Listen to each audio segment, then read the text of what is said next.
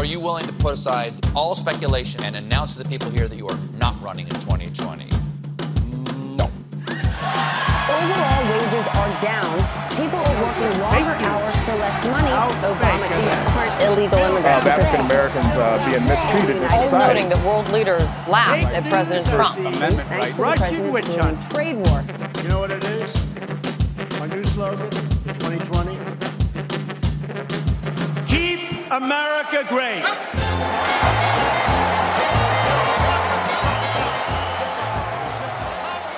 Thanks for joining us for another episode of 2020 Vision. I'm Drew Sheldrick, and this week we're talking Pete Buttigieg, or Mayor Pete, the man who would be the first openly gay nominee for US president should he secure the Democratic nomination. Buttigieg has been the mayor of South Bend, Indiana since 2011. He's a Rhodes Scholar and Harvard graduate and an Afghanistan war veteran whose counterterrorism work has earned him a Joint Service Commendation Medal in 2014 after he took a leave of absence for his mayoral work for a seven month deployment with the US Navy Reserve.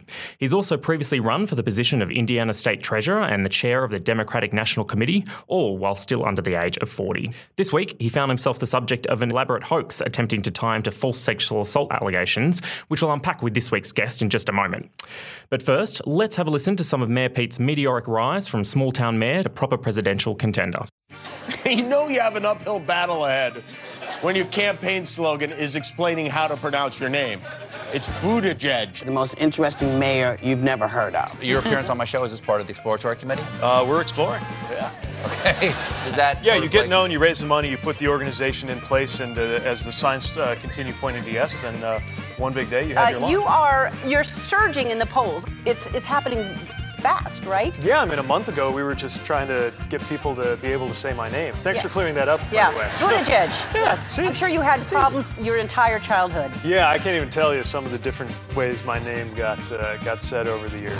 Boot, boot, boot, boot, get, boot, boot, get again. Buttigieg. Buttigieg. Buttigieg. Egg? Buttigieg. But, but gig? Buttigieg. Buttigieg. Buttigieg? Buttigieg. Like he looks built for the spotlight. Like even though he's from a small place, South Bend, Indiana, it looks like he's ready for the big stage. Adorable to plausible, I think were the words that uh, you're nodding in agreement. Okay, this guy is from a flyover state, but he went to Harvard. He went to Oxford. He speaks eight languages. He's a veteran. I mean, his profile goes But on do and you on. think, I- be- realistically, do you think this country is ready for a gay president? Well, there's only one way to find out. Uh, you know,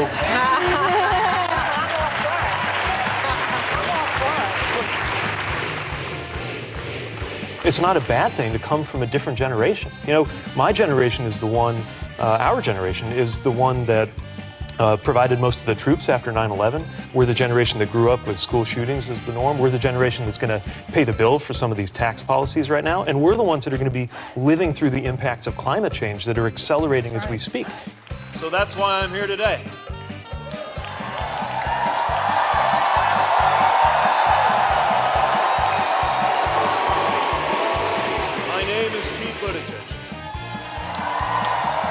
Call me Mayor Pete.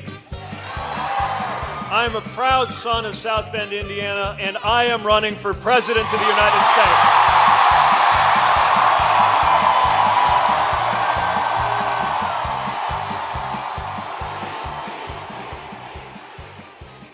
Dr. David Smith is a senior lecturer in American politics at the United States Study Centre and one half of Trump Tuesday with Richard Glover on ABC Radio's Drive program. David, welcome back to the podcast. Thanks for having me. The Daily Beast had quite the scoop Tuesday, revealing attempts to smear Pete Buttigieg with fake sexual assault allegations. Can you attempt to uh, explain this scheme for us? Yes, so this was very weird and completely unsuccessful. Right. Basically, these two right wing provocateurs, Jacob Wohl and Jack Burkman, tried to find a vulnerable young gay Republican that they could use to promote a false claim that Buttigieg had committed sexual assault. Okay. This is so they found someone called Hunter Kelly. They apparently hijacked his social media accounts to make this claim, Hunter Kelly says, without his knowledge. And they said they were going to have a press conference with him. This completely fell to pieces when Hunter Kelly really realized what was going on and completely disowned it. So this pair has tried this before. During the height of the Mueller investigation and shortly after the Brett Kavanaugh hearings, they tried to find women who would be prepared to say that Robert Mueller had sexually assaulted them. They held a press conference promising that a, a woman who'd been assaulted by Mueller would be there. She didn't show up. Once, once again, women that they approached to try to participate in this, often without a lot of idea of what they were actually up to, very, very quickly uh, withdrew from it once they found out what they were doing. So this is another failed attempt. Given their track record, it's probably not going to be their last. Uh, Jacob Wohl, in particular, is no stranger to this kind of bizarre and shameless attempt to throw mud at anyone, I guess, sort of perceived to be opposed to President Trump or his office. Yeah. Where did this guy come from? Yeah, he is a complete con artist, although usually not a very successful one. He was actually the youngest person in the history of the United States at the age of 21 to be banned from futures trading after Right. uh, after some finance scheme fell through. So he's very a sort of in some ways a typical creature of the Trump era. He's this media entrepreneur or social media entrepreneur who's built his name by building up a big Twitter following and constantly being one of the first people to comment on any tweet that Trump makes. He's known for his uh, outlandish and completely unbelievable claims about things that he's overheard in LA hipster coffee shops about how everyone really secretly supports Trump. So, yeah, he's become through absolutely no kind of talent except for an understanding of how stupidly things actually work. Um, he's become this quite sort of uh, high profile yet minor Trump supporting celebrity. Now, one of the things that's come out about this in the last couple of days after an investigation by Will Sommer, who really monitors the, the right, is that what Jacob Wohl was trying to do here was actually to sell his services um, for political bet making. So there is a futures market in poli- well, there are many futures markets in politics, and it's possible to make money by betting on political outcomes. So Wohl basically had this scheme that he would provide insider knowledge to political bettors based on what he was going to do to sabotage campaigns. Right, so he attempt to influence the, yeah. the right. Okay. So he saw that he saw that Buttigieg's star was rising. He saw that people were potentially starting to place money uh, on Buttigieg. He saw this as a clever way of being able to place insider bets against Buttigieg that would pay off when he spectacularly flamed out because of Wohl's slur operation. Um, I mean, he's got both financial and political motives. He and, and some other provocateur, there are so many of them, I can't even remember her name. They recently went to Minneapolis uh, to claim that Ilhan Omar, the uh, Democratic Congresswoman, had actually married her brother to get him a visa. So they were going to try to go to her office to um, present her with a, a, a subpoena uh, demanding to know that she hadn't married her. This, of course, didn't work.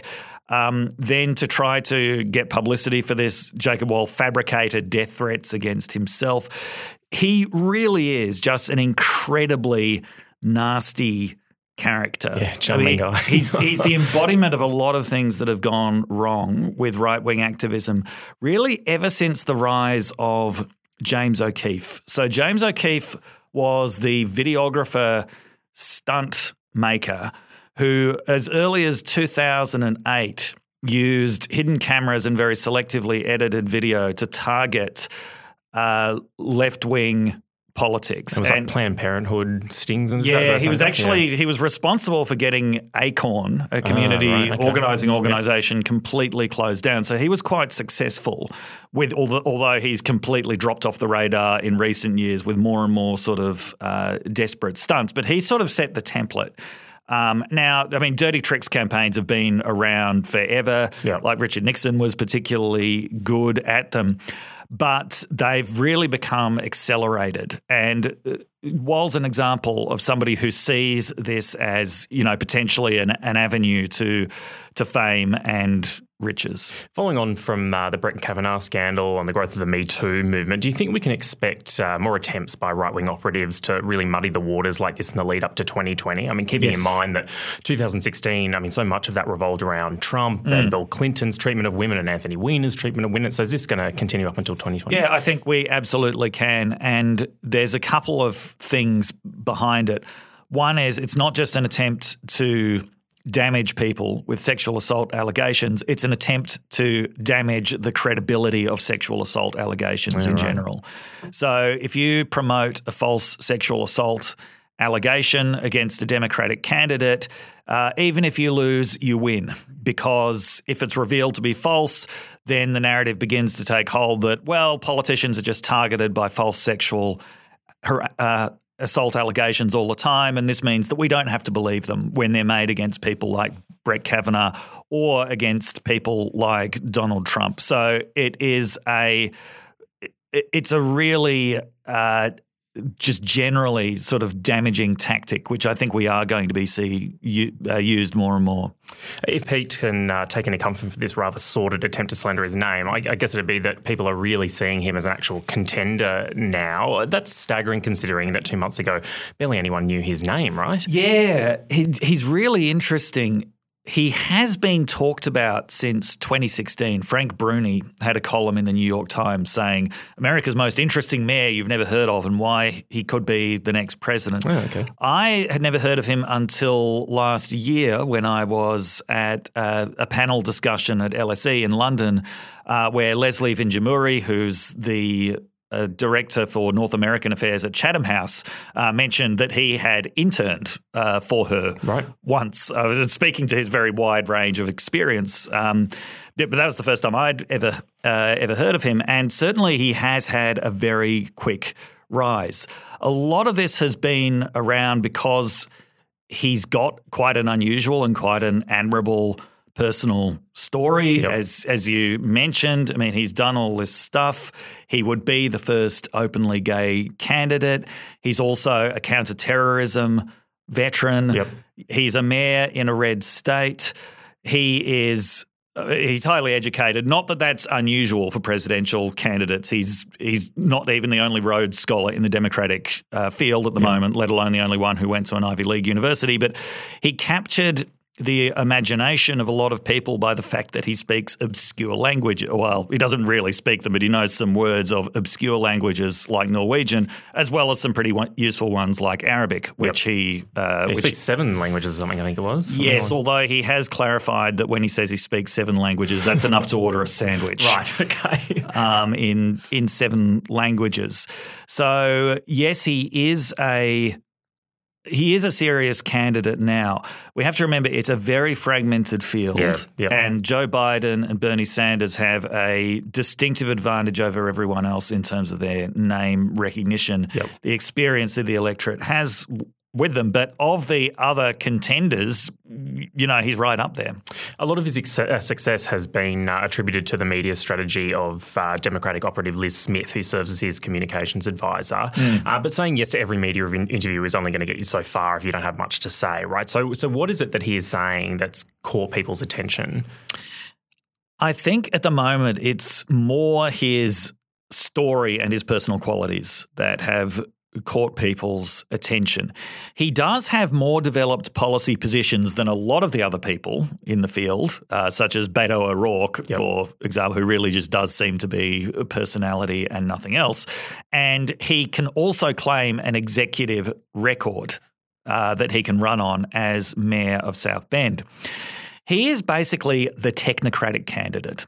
Okay, so it's his belief that we can go beyond politics and just look at things in terms of problems and solutions, and we can draw on the best data and the best expertise possible to get solutions. That reflects part of partly his background as a McKinsey management consultant. It was also very much reflected in the way that he was mayor of South Bend. And there have been some really interesting stories about his tenure uh, as mayor of South Bend. Typical of a technocratic politician, uh, he had some major successes around things like expanding the number of teachers in South Bend, um, expanding the number of classrooms, drawing investment to the downtown area of South Bend, reducing crime, things like that. Although people have also pointed out that typical of a technocratic politician, this also came with costs. Uh, the homeless population in South Bend really increased without adequate facilities to take care of them. And when there was a large scheme aimed at getting rid of derelict houses in South Bend by essentially penalising the owners, it's been pointed out that this really, the burden for this really fell very unfairly on very poor minority homeowners who were sort of invisible to the kind of data driven strategy that Buttigieg was was using. Right. So, as you always get with these technocratic uh, approaches, they can have really unintended consequences if not all of the really local, sensitive, on the ground information uh, is is there to make sense of it. So, yeah, it, it it's the typical kind of mixed record that you would expect of a technocrat given the sort of leftward leftward turn of the Democratic Party, I don't know that that's going to be satisfying to everyone. But yeah. he certainly will be a favoured candidate of the kind of centrist wing of the party for that reason. That does like these kinds of approaches, you know, echoes of which were seen in Barack Obama and Bill Clinton. Yeah. Uh, you've been a scholar of religion and its role in American politics, and I wanted to get your thoughts on that aspect of Mayor Pete's life. He's mm. a married gay man who speaks very openly and honestly uh, about his uh, quite devout about uh, faith. Yes. Um, uh, do you think his faith may win over some more conservative voters who might otherwise have struggled with an openly gay man running for office? Sadly, probably not. So he was raised Catholic. I think his father was had Jesuit training or was at some point contemplating uh, the Jesuit life and yeah, it was raised in uh, South Bend, the home of uh, Notre Dame University, one of the most important Catholic institutions in America. He says that then when he went to England and went to Oxford, he felt more and more Anglican. Oh. And now he actually identifies as an Episcopalian and is a regular attender at Episcopalian churches. Now, the religious divide in the United States, it's not just between religious people and non religious people, it's between religious conservatives and religious liberals. Okay. So Buttigieg, no doubt, is very, very devout and has a very strong faith. Nonetheless, he's on the liberal side of Christianity. He's on the pro gay, pro ordination of women, which the American Episcopalian Church has, side of Christianity which politically tends to be more aligned with secular Americans. Right rather than with conservative religious Americans. A lot of conservative American Christians don't trust the Episcopalian Church at all. They see them as sellouts to liberal secular culture. So, unfortunately, I don't think that he is going to be able to bridge the divide here, despite his very strong faith, which he talks about a lot, in the same way that Barack Obama, who also had a strong Christian faith that he talked about a lot, that he had to talk about a lot, uh, was was unable to bridge the divide. It's interesting to contrast his approach to faith with someone like Vice President uh, Mike Pence. Both mm. men are from Indiana. Yeah. Uh, both haven't shied away from a sort of sense of public piety. Uh, they both have a spouse who's a, a teacher. Uh, but Pence has been dogged by allegations of homophobia for years. A lot of that dating back to yeah. his time as governor of uh, of Indiana. Um, that's already generated some sparring between these two, hasn't it? Yeah, it has. And yeah, Pence is a very different type of Christian. He is a very conservative, doctrinaire, traditional evangelical who has really used this to his political advantage in a state where there's a large voting bloc of white evangelicals. And even though the influence of Pence often isn't felt or often isn't talked about very much within this administration, certainly he is one of the factors that keeps Donald Trump aligned uh, with the evangelical bloc. So, yeah, Pence is a very different type of Christian who doesn't believe that Christianity is all about love and inclusiveness. You know, he he believes it's about right behavior which does not include uh, homosexuality. So being being against gay marriage is absolutely core to his political identity. Being against abortion is absolutely core to his political identity, and he has really used those issues along with the issue of religious freedom. The idea that conservative Christians feel very threatened by the secularization of society and feel that legislation such as the Affordable Care Act, which requires employers to provide their employees with health insurance that covers birth control, they see that as discrimination against conservative Christians. So, a very different type of Christian. White evangelicals seem to still overwhelmingly uh, support Trump in the United Mm. States, which is quite astounding considering the president's character, his, his recorded Yeah. comments about grabbing women's genitals, his family separation policies, his overall, I guess, sort of ambivalence to faith. Why do you think that they've rallied behind this seemingly unchristian man? Yeah, there's no seemingly about it. They know that he's not a Christian, despite Right. attempts to make it look like he might be a, a Christian in Yeah. waiting. Yeah. I read this hilarious book about him called The Faith of Donald Trump by uh, David Brody and Scott Lamb that tried to imply that he was what evangelicals would call a baby Christian, that he's on a spiritual journey to Christianity. Quite hilariously, this book constantly cited Michael Cohen as an authority Wow. on uh, Trump's moral rectitude. So no, he's not. And most, you know, Christians aren't stupid. They know that he's not one of them. What they see is someone who will fight for them in a way that their own leaders couldn't. Right. So they had seen evangelical leader, evangelical politician after politician, as far as they saw it, fail to deliver what they want, which is to see Roe versus Wade overturned. It's to see a far, far stronger, even than currently, alignment of the United States with Israel. Uh, it's to see more and more conservative Supreme Court justices who can make things uh, like a ban on abortion happen. Now, Trump has actually been delivering on these things. If you're an evangelical conservative, you would be stupid not to support Trump at this point. And Trump made it very clear during the 2016 election you know, I will fight for you. I've got the same enemies as you, these condescending liberals in the media and who dominate culture. You know, they hate me as well, but I'll fight for you because I'm not politically incorrect. And we've seen that Trump comes out with increasingly hardline positions on things. Not only has he recognized Jerusalem as the capital of Israel, he's now also um, given uh, recognized Israeli sovereignty over the Golan Heights. So a few days ago he was really escalating the rhetoric around abortion to sort of murderous levels, talking about babies being executed. Yeah. So he is giving them what they want. I think another important thing to note is that his support is particularly strong and always has been particularly strong among Pentecostal and charismatic Christians. So these are Christians who emphasize the bodily experience of the Holy Spirit. A lot of Pentecostal and charismatic uh, Christianity is organized around essentially celebrity preachers with media empires. These are the kinds of entrepreneurs that Donald Trump respects. And Pentecostals have always been fascinated with him because he represents such a dramatic rupture with everything normal. They see him as potentially the fulfillment of biblical prophecy. And it doesn't matter that he's not a Christian because there are biblical precedents that they can see, such as Cyrus, the king of Persia, who saved the Jews and built the Jewish temple despite being a pagan.